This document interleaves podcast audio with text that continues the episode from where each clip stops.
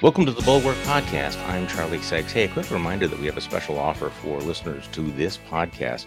If you'd like 30 days free of Bulwark Plus, uh, we have a special site, thebulwark.com slash Charlie. And if you sign up, you get a 30 day free trial to Bulwark Plus, which gives you access to the other podcasts, including the Next Level podcast, as well as our daily newsletters, uh, including mine, the Morning Shots, and and JVL's Triad um, Midday. And if you if you sign up for the newsletter, you will see how I describe.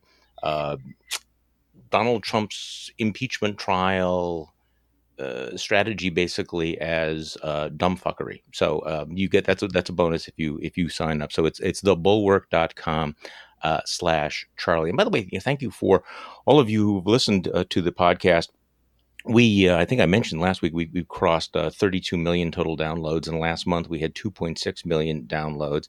Uh, which is pretty good for a January, and that, that that would be our record, except that we had this one month where I had Bill Kristol on one of the episodes. I think somebody thought it was Billy Crystal, the comedian, because we had about three times as many people. So it kind of skews the numbers because apparently Billy Crystal is more popular than Bill Kristol.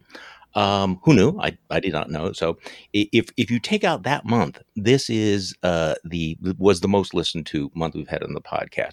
Okay, I need to get this off my my chest because, and this is something done by the folks at uh, at Meidas Touch. I want to give them credit, although I have no idea who they are. Uh, M E I D A S Touch.com. And they sort of went off on a rant about the use of the word conservative in the current climate. And I don't know, it sort of, it kind of resonated. So this is what the guys had to say.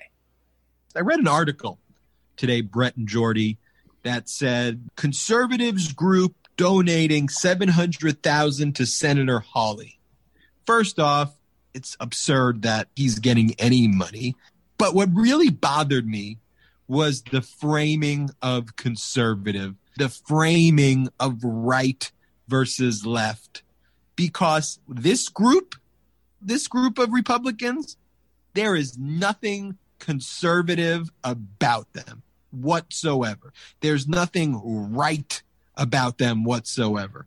It is not a conservative decision to support QAnon, which this Republican Party not only does, but its members are basically drawn from QAnon. It is not conservative to support insurrection and terrorist attacks against the United States of America. It is not a conservative decision when you claim to support life but allow more than 400,000 Americans to needlessly die from COVID. It's not a conservative decision not to wear masks. It would be a very conservative decision to say, hey, there's a huge global pandemic taking place. Let me be a little bit conservative here. Go wear a fucking mask, okay? That would be the conservative thing to do right here.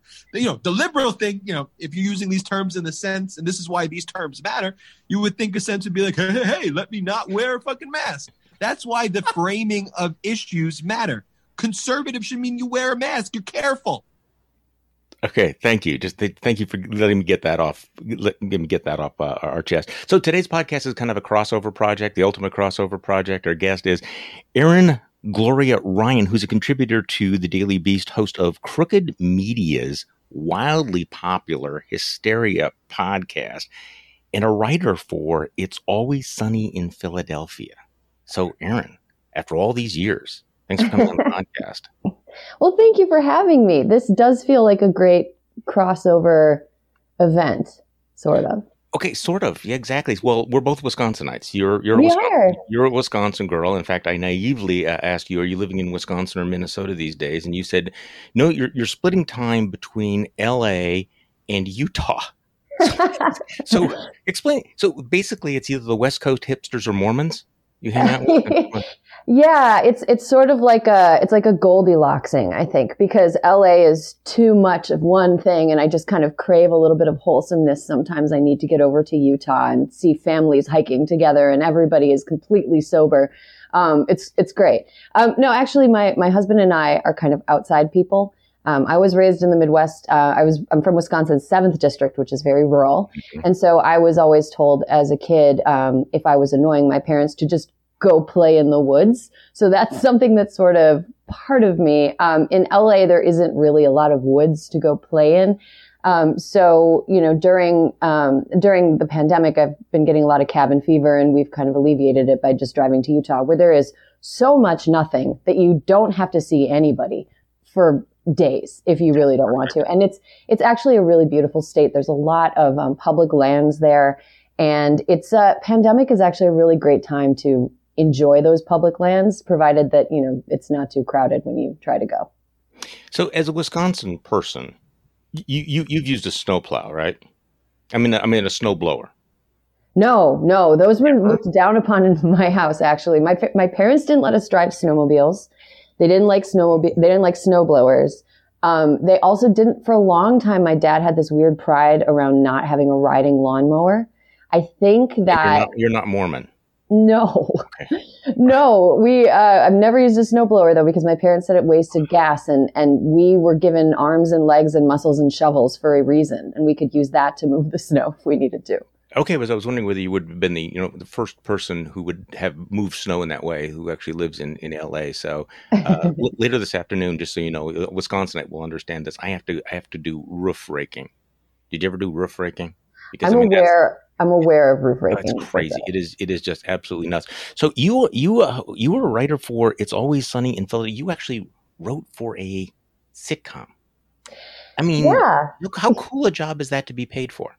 It is really cool, but I think a lot of people don't know what the mechanics are. It's not like I go into an office and everyone sits around like popping their heads in each other's offices all day and just saying funny jokes. It's like you sit around in a big meeting with all of the other writers and the meeting goes on all day. And a lot of us are fidgeters. Um, and so there's a lot of, we had like clay. There was one uh, writer who was really into origami for a couple seasons. So she would just sit there folding origami and like pitching jokes or pitching ideas when they came to her. We had like um, kinetic sand. I don't know if you've ever seen this, but people with kids probably have nightmares about it. It's a sort of like sticky sandcastle consistency, oh, yeah. reusable sand. And so people were playing with that. Um, so it is, it's a lot of, you're just constantly engaged, you're constantly stimulated, and you're just constantly around people who are also really funny and you're trying to have your brains work as one single unit. And so it, it's super fun. But at the end of the day, when I get home, I, when we're working on the show, I don't want to talk to anybody. I just want to. I just want to watch The Bachelor and eat grapes. I don't want to do anything. You just don't want to be funny anymore. You don't want to laugh anymore. That's it. I'm done. I know. I know. Right. Watching sad movies because I'm not on the clock anymore. So it's time for me to cry. So you sit around, you brainstorm, and you, you don't actually. It's like right because I think people have the sense, you know, of you know, ink stained wretches sitting behind the typewriter, and they're they're coming up with dialogue and everything. I I get the impression that you sit around this big room and you just toss around the ideas, and somebody else is taking notes, and somehow it becomes a script. How does that happen? Well, it's it kind of happens in phases. Every different every show does it differently. I've I've worked on a couple different shows before, um, but they've been run by the same people. So usually people run rooms the same way. Um, so it, it starts out where we are all in one room for uh, you know a week or two, depending on what the show is. Sometimes longer and we're coming up with ideas for what can happen in an episode. And the people who are in charge of the show, the, the head writers and producers will break it down and decide we like this, we like this, we like this, we like this. They'll divide the room in half. Half the room will work on one idea, half the room will work on another idea. And um, once each idea is boiled down to a, an outline, which is kind of a point by point by point uh, explanation of what happens in the episode, the script gets assigned to one of the writers. So by the time you get assigned a script, you you know everything that is supposed to happen in the episode and you just write it and then you give it to the head writer they give you notes you work on it again and then you turn it in and that's kind of how that works um, sometimes groups will read their script um, you know we'll we'll go over it together as a group and pitch jokes on it um, sometimes a script won't work and it's not the right individual writer's fault. It's just something that you don't really know if it's going to work until it gets to the point where a person who gets to say yes or no says it'll work or not. Sometimes you have to go back and, and redo some stuff. And sometimes, um, I remember after the Philadelphia Eagles won the Super Bowl, um, we went into the writer's room right after that And we were originally going to do, I think, three episodes about the Super Bowl. and by the time we got to the end of writing the show, we were just sort of like, the, the producers, head writers were like, we can't this is too many episodes about the Super Bowl. This is coming out in September. So that sort of thing, that sort of thing happens. People do get assigned individual scripts and they, they do sit down and work on them. But by the time they've broken off that way, everything has been pretty much written out. So, so is there some cross pollination between because you write for the Daily Beast, you have the podcast for Crooked Media, and and you you do this? Is there any like here's a great line that I can't use on the TV show, but I'm going to use on the podcast, or I'm going to slip into my Daily Beast article? Well, the the show I would, I would recycle. I mean, sometimes I'll come up with something that is just not the right fit for the thing I'm working on at the time, and I have a big notes file in my phone and it looks like an insane person wrote it because it's just fragments of jokes that I'm like, oh, wouldn't that be funny? Um, and sometimes I use them. Sometimes they just kind of sit there. And sometimes when I'm, you know, feeling a little stuck creatively, I'll go back and look at them and, and at least have a little bit of a laugh at whatever dumb thing I came up with. But yeah, the show actually hasn't been, the pandemic has, has hit Hollywood pretty hard. Mm-hmm. And so a lot of stuff back last year had to stop being in production.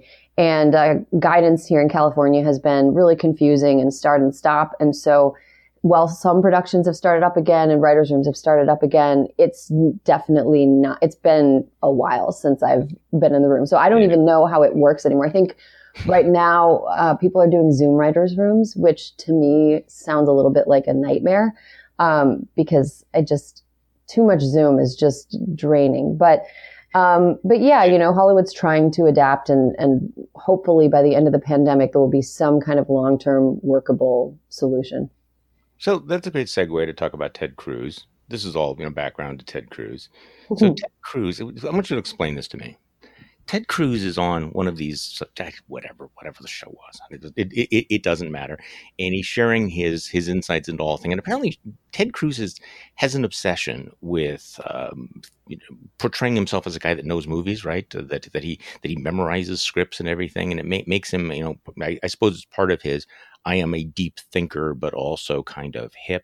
So he's talking about Hollywood and environmentalists, and I, I want you to help me with this one because he's talking about how Hollywood h- hates people, and this is the example from the the Avengers.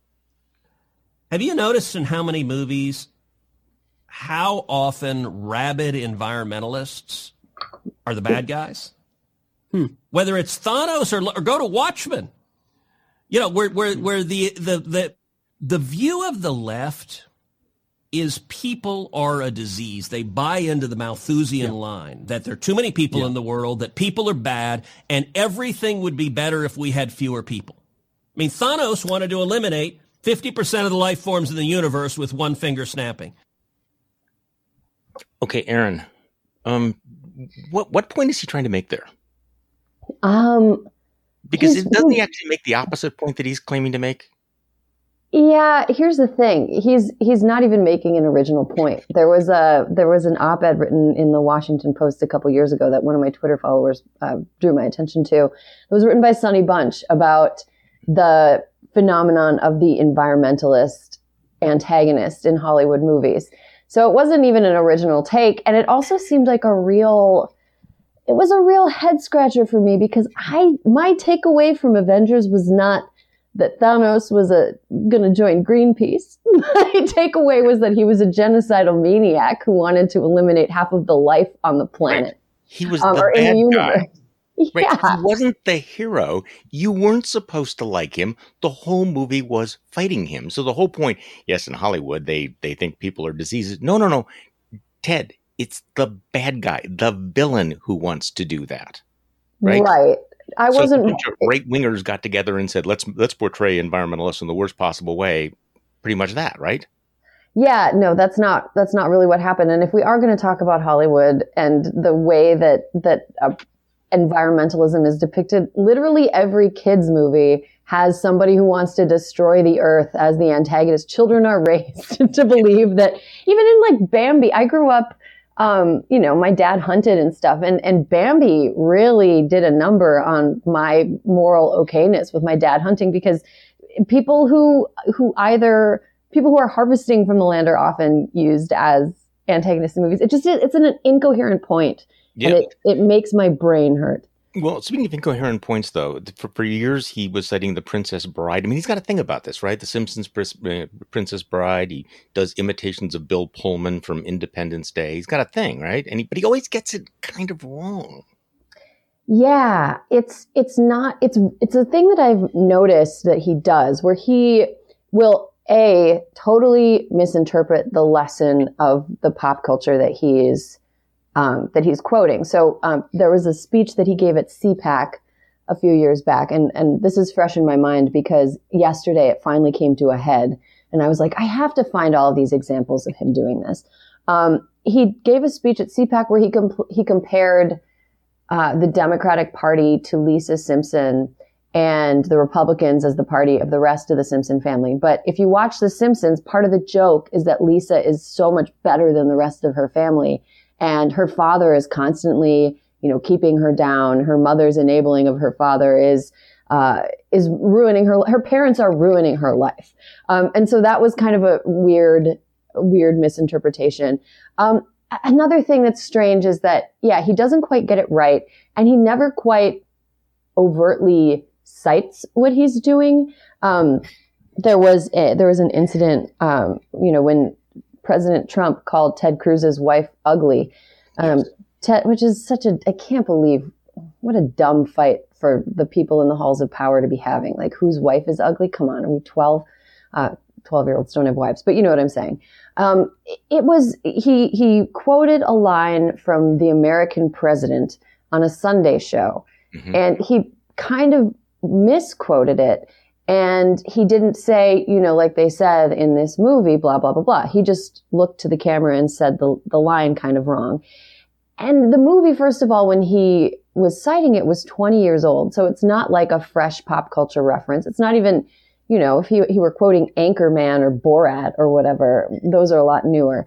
Um, it just, it just struck me as a little bit bizarre. And then the, the Bill Pullman Independence Day thing is another thing that, that stuck out to me recently when he was in Georgia giving um, speeches in support of the two Republicans in the Senate runoff elections in early January.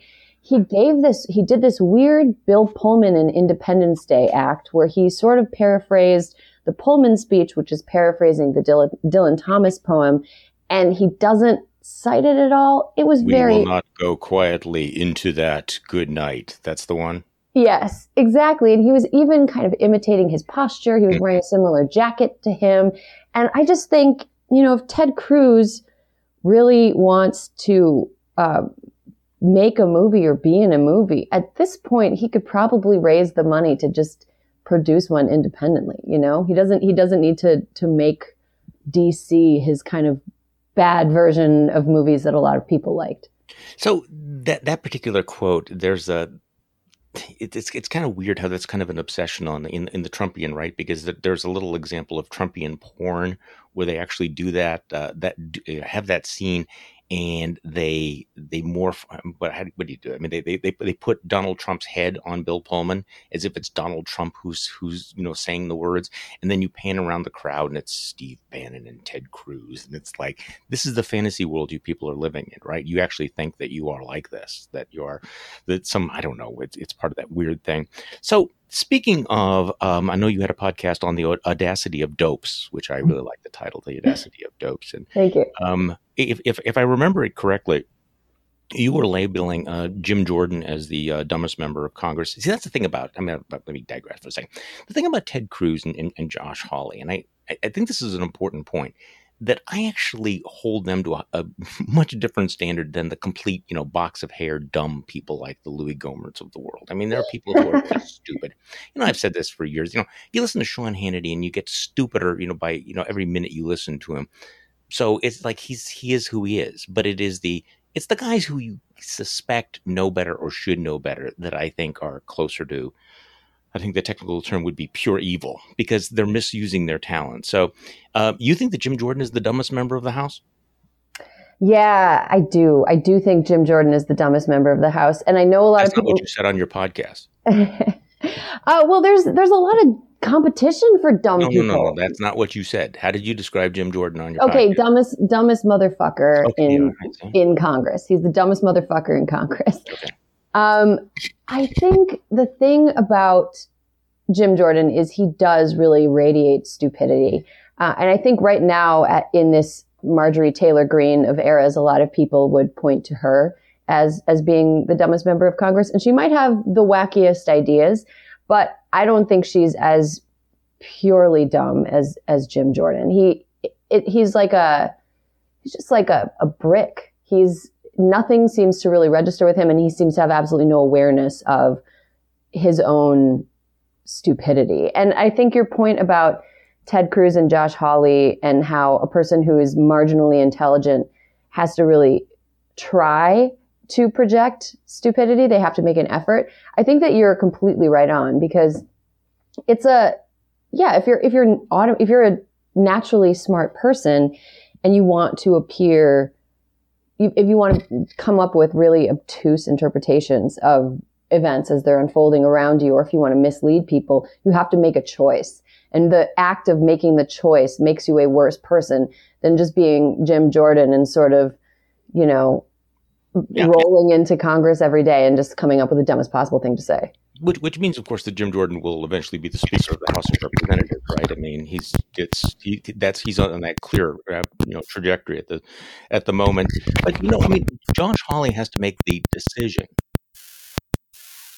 Josh Hawley has to make the decision to try to pretend to be dumb. Um, Jim Jordan is authentically dumb, although there's so much competition. I mean, this new this new class, you know Mhm. whether you're i mean and marjorie taylor Greene is many many things i don't know whether she's done I, well whatever it's it's hard to tell because there's almost this competition where they even if they were smart they want to dumb themselves down i mean that's that's that's the thing so flipping over to the senate for a moment I, and i want to get to your piece uh, meet the mama's boys of donald trump's chicken shit army um, in a moment but you know I'm, I'm thinking about the other guys who are such incredible disappointments it's this bizarre, you know, phenomenon of guys who were, you know, once stars in their own right. You know, the Lindsey Grahams, the Mar- Marco Rubios. You know, Ted Cruz was a candidate for president, and now they've abased themselves.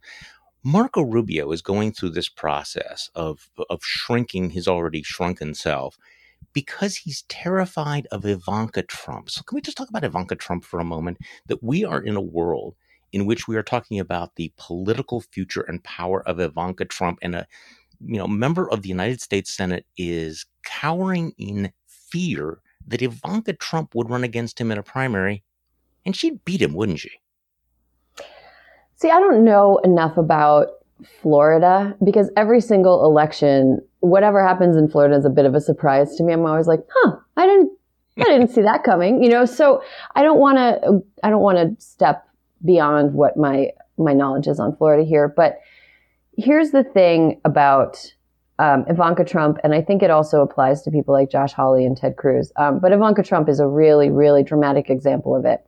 Ivanka Trump is probably the smartest member of the Trump family, but that is like being um, being a 35 year old man and being the best player in a t-ball league of five year olds. You know, you get a real inflated sense of how smart you are, how good you are with respect to the rest of the world when your bases of comparison and the people you're spending all your time around are just aggressively uncurious, aggressively uncreative people. If you show even the tiniest amount of intelligence or compassion, you think that you're fucking Mother Teresa. Mhm. Um, and I think that Ivanka Trump has um, the sort of mediocre white man confidence um, that is completely inaccessible to most people who are not mediocre white men. She believes herself, like Josh Hawley, to be a lot smarter than she actually is. And she believes that because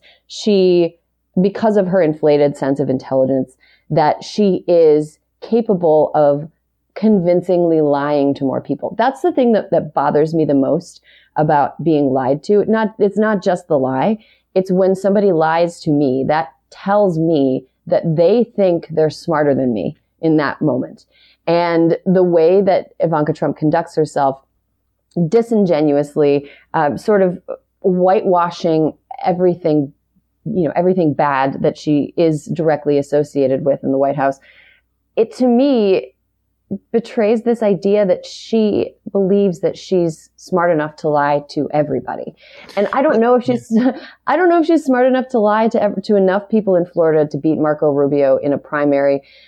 But here's some, here's something that I wouldn't discount. I, and I, and I don't like to, you know, be the, I, I don't want to be the, like, when you're a hammer, every, you everything looks like a nail here. But I think that there is some, I don't think that she's as gifted a, poli- a gifted enough politician to defeat somebody with the name recognition of Marco Rubio, especially because she is um, appealing to voters that have demonstrated an, a kind of anti-woman bias in a lot of cases, and um, she's running against you know a person who's already a senator. And I think that you know she's kind of playing, she's playing, it she's trying to appeal to voters who you know, have no problem with misogyny in a lot of cases. And, and I think that that's going to end up not really working out for her.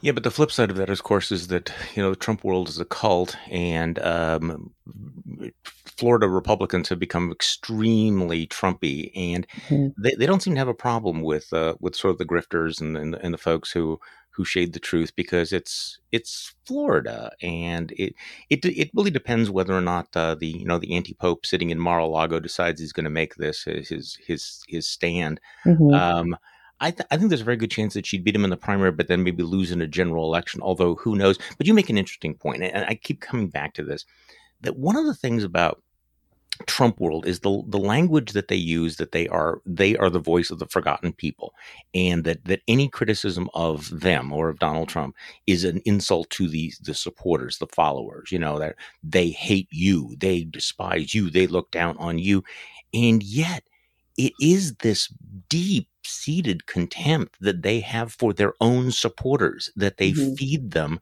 this constant diet of batshit.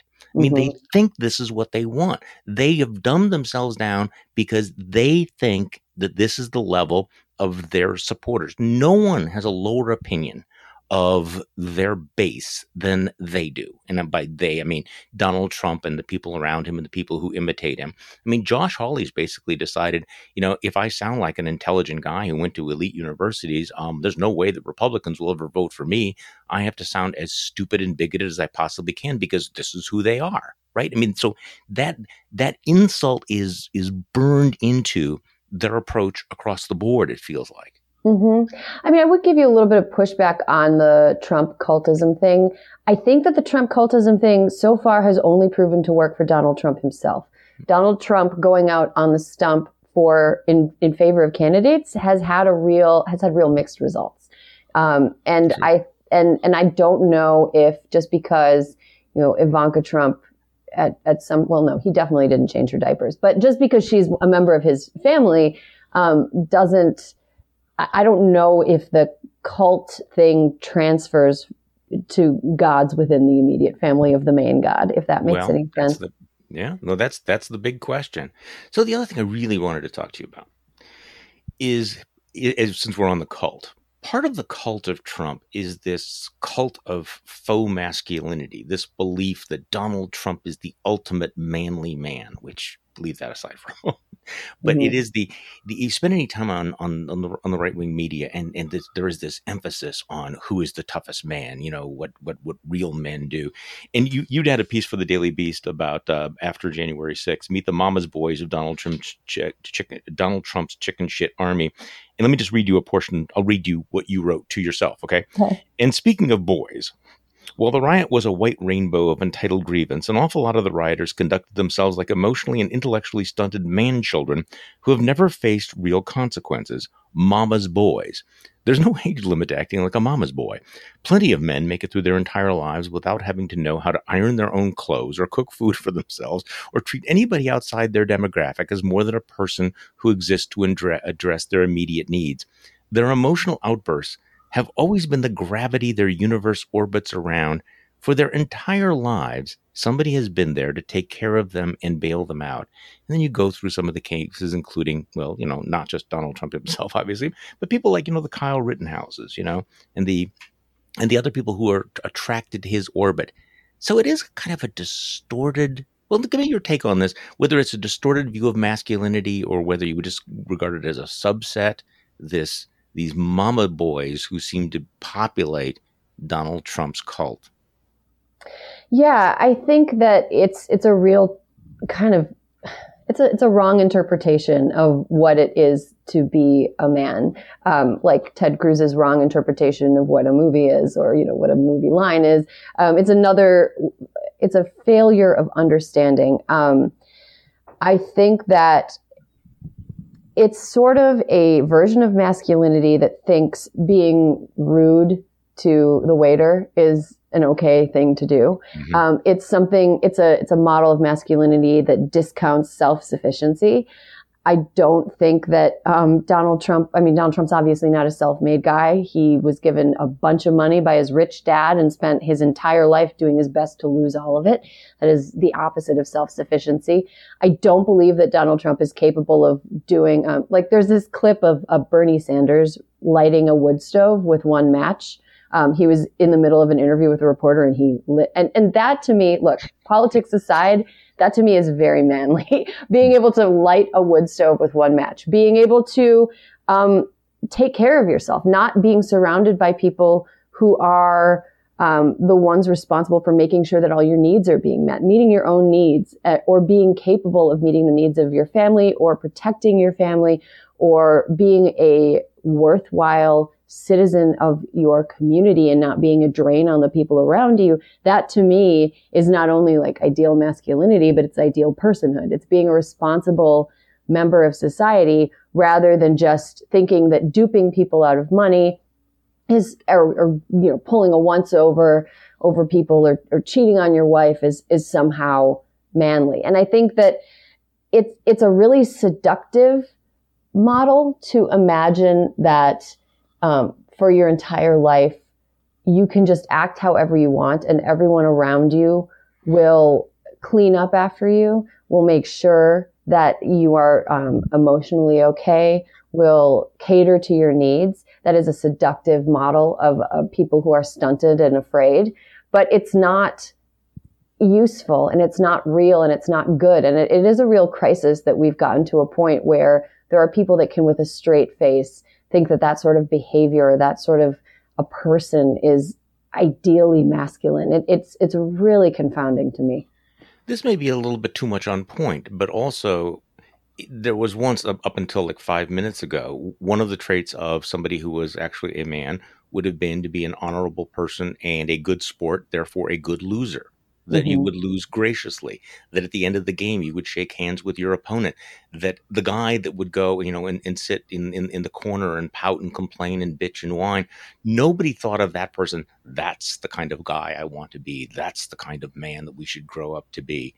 Mm-hmm. And, and yet he's inverted all of that. I was going to say it's sort of like infinite toddlerhood. Mm-hmm. Um, it, it, it's a it's everything around me is responsible for my emotional state instead of I'm responsible for my own emotional state and I need to react to things. I have, I have power over the way that I react and I have the ability to make sure that, you know, the, even if things don't go my way, I don't try to just burn down the whole world.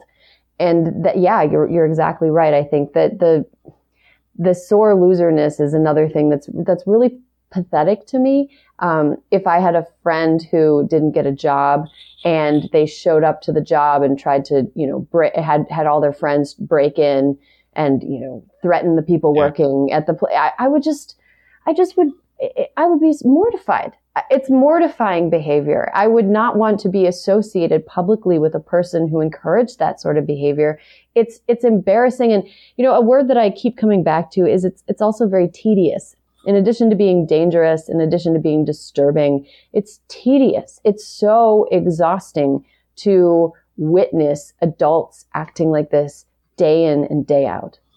You made a, reference to uh, the Lord of the Flies, and I think one of the things that we ought to just remind ourselves of is, is that things like liberal democracy are the exception; they're not the rule. They're not the default setting. In many ways, you know, the the the the the entropy of the world is always drawing us back into tribalism, um, always drawing us back from you know people who are who are decent, civilized human beings back to Lord of the Flies. So it's taken a long time to convince young men that being the bully on the playground is not the model of manliness.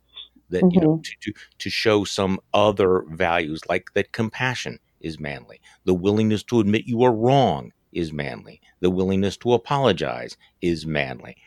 And you mm-hmm. see Donald Trump, you know, dismantling all of that and I guess from my point of view, to dismantle that in the name of conservatism is just mind blowing to me. It is just absolutely, seriously, the, a lot of the people going along with this, again, five minutes ago, would have seen this as just the model of dishonorable behavior. Mm-hmm. Yeah, and it reminds me of the clip you played at the beginning of um, the beginning of the show about uh, using the word conservative in such completely warped contexts. Um, you know, there's a lot of it sort of reminded me of, you know, I had for my entire adult life, I've thought of myself as a feminist. And then about maybe 10, 11 years ago, it started to become this word that meant everything and nothing. And, you know, you, anytime anybody who ca- also called themselves that thing did something ridiculous, people who mm-hmm. did not consider themselves feminists would come to me and be like, well, what is that? You know, what's going on with you feminists now? And it's like, it, it's become the word conservatism, the word masculinity, the word feminism. There are so many words that used to mean things that now have been co-opted by bad actors to mean nothing. And it sucks because that kind of removes the, the ability of the definition of the word to be the North Star in like guiding your behavior. If you consider yourself a conservative and you have to spend energy every day explaining to people that you're not actually that kind of conservative. Here's what my definition is of conservatism and it's actually the correct definition. That's like a waste of your energy. Yeah, it's almost exactly. like there now needs to be a new word to describe what it is uh, you believe in, whether it's, you know, conservatism, whether it's like idea, some form of promoting uh, pro-social masculinity, or if it's, you know, feminism. And it, and it's like, because the word has been colonized. The word itself has been taken prisoner.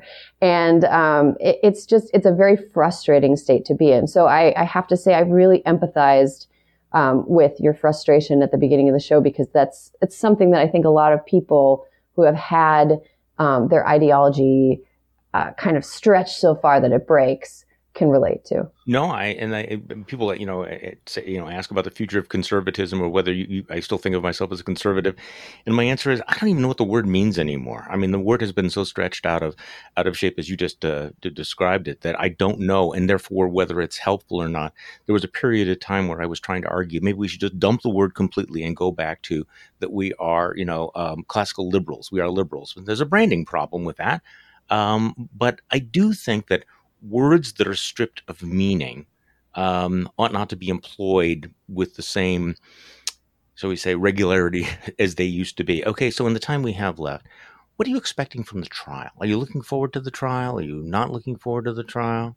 Absolutely not. This is not fun. None of this is fun. It's um, I I don't. I think we all know what's going to happen, and we know that you know there's going to be political theater. Um, and I hate to both sides this, but it's you know it's a it's a very public spectacle, so there's going to be political theater on on both sides.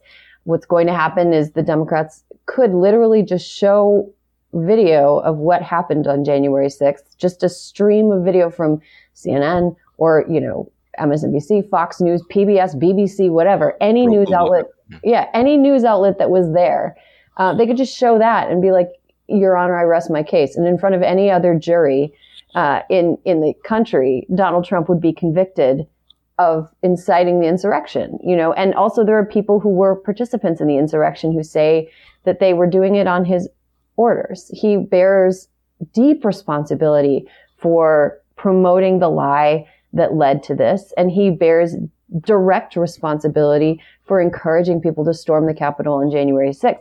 Now, that's absolutely not going to result in a conviction because the Republicans in the Senate have no spine. Um, it, I, I could see maybe a Mitt Romney uh, once again voting to convict him because he is um, one of the only uh, people in the Senate who's on the Republican side who cares about trying to be a good person. I, I don't think I would ever could ever see myself voting for him, but he does deeply want to be a good guy, which is refreshing in today's political world. Um, I just, it's going to be very frustrating. And what's going to end up happening is a lot of, uh, a lot of doublespeak where it's like, you know, Donald Trump couldn't be tried in a criminal court outside of the Senate while he was in office, but now that he's out of office, he can't be tried for things ever that he did while in office. It's just, I, I predict a lot of very frustrating stuff. No, it's going to be bad. It's yeah. going to be horrible. And, um, I don't know how much of it I can watch, but at the same time, I never leave my house unless I'm on a hike. So I don't know what else I'm going to do except watch it. It's just gonna, I'm going to have a lot of headaches and it's going to be very difficult to uh, continue my, I, I'm not drinking this month. It's going to be a difficult time to not be drinking. Yeah, you might have picked the wrong month for that. Um, All the months are the wrong months. So here, here's my, my question. I, I don't disagree with you, and I think the you know listening to the you know the disingenuous rationalizations, the, you know, the fact that you had 45 Republican senators who voted for that complete bullshit uh, motion by Rand Paul that the trial was unconstitutional, which is I think an absurd idea given any reading of the Constitution. So, so th- th- this is this is fixed. the The verdict is determined. It's rigged. The jury has been compromised. I mean, all has been tampered with. All of that.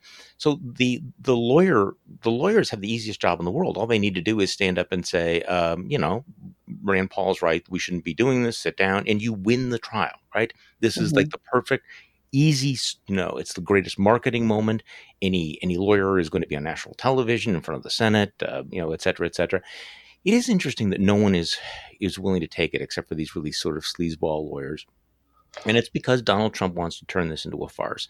He wants the, his lawyers to continue pushing the big lie, mm-hmm. which I think is going to be fascinating how much he pushes that whole idea and whether or not that pushes some of the senators who just want to keep their heads down, they want to avert their eyes, they don't want to have to deal with this. But if he comes in there and just tries to rub their face in all of the deranged conspiracy theories, it is this insult to their intelligence as well as an insult to the process. It won't change the results. He's not going to be convicted. But it, you know that's that's interesting to me. It is interesting to me how many Republicans will break with him. Um, I think there's a possibility the five who voted against the, the motion might vote. It might be 55 45. I don't know. Um, not enough, but but certainly an historical marker. Um, is is is Donald Trump deranged enough that he would actually come and want to defend himself or come and testify? Because that would be something. I think that would be something. And he's he's so broken brained, um, and and so there's some, I mean, you know this just as well as anybody else, but there's something wrong with him. Like there's something emotionally, there's something that does not connect that should be connecting. And by that I mean that he doesn't seem to have any sense of right or wrong beyond whether or not, um, whether or not it, it directly benefits him. And in his warped mind, I think that he believes that any form of attention benefits him. He is like, I feel sometimes like we're in a dystopian story where an old man who loves to yell at the TV discovers one day that he can control what happens on the TV. And he becomes like this megalomaniac about just trying to promote, trying to make the TV as interesting as possible. Um, and so I think that, you know, it is possible that he would come out and, and try to defend himself because he's just that deranged, like to borrow a word that you used. Mm-hmm. But I don't, I don't know. I, I just, I can't, I'm, I'm done looking at him. I'm done listening yeah, to him talk. I know. I'm done hearing from him. He never had any good ideas, and he especially doesn't have any good, any relevant ideas now that he's not in power anymore in the in the White House anymore.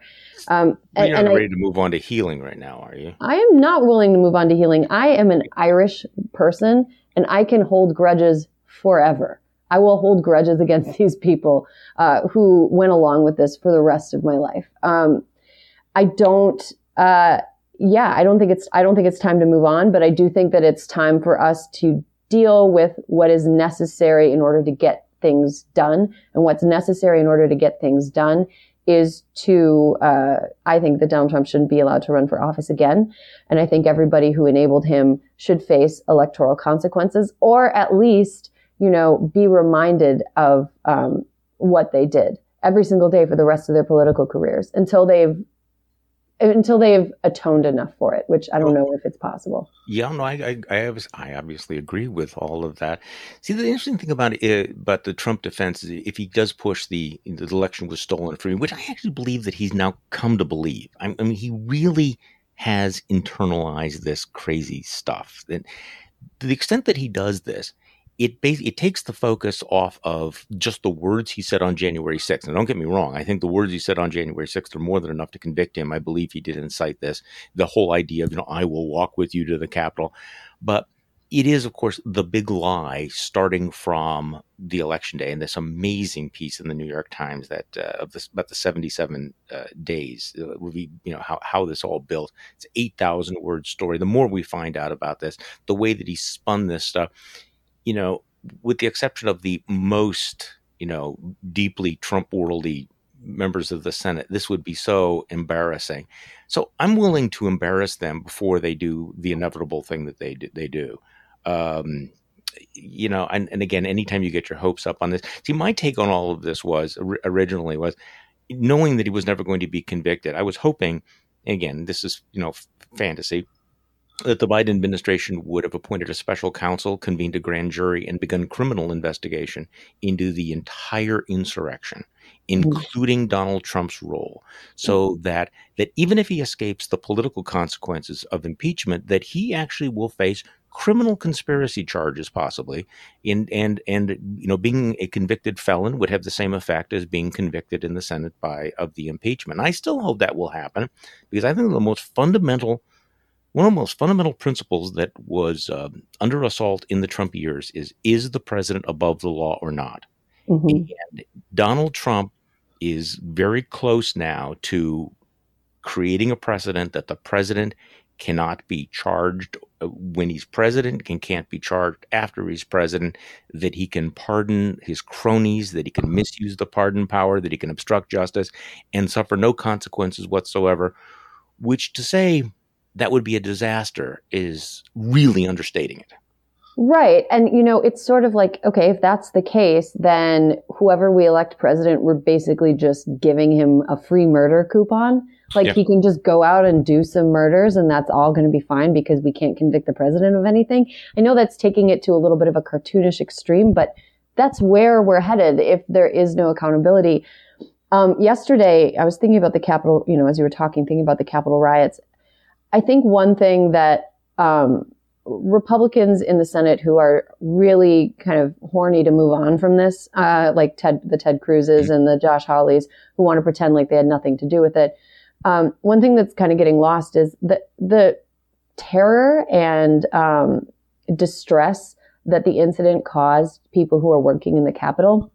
Alexandria Ocasio Cortez did an Instagram live yesterday where she talked about her experience and how terrified she was of dying. Katie Porter from California um, basically took AOC into her office, and AOC was afraid for her life. And you know, it is not okay that that happened, and and the fact that people in the house, it's just it's a workplace to me that reads like such a fucked up place to have to work. Like imagine if your coworkers imagine if something happened to you where you thought you were going to die because of something your coworkers encouraged and then they just didn't want there to be any accountability. That it just it completely boggles my mind. And i and i think just to back off uh, to, to you know to, to zoom out a little bit and talk about the politics of this as cynical as that is i think that aoc talking about her terror and the trauma of feeling like you were being hunted is something that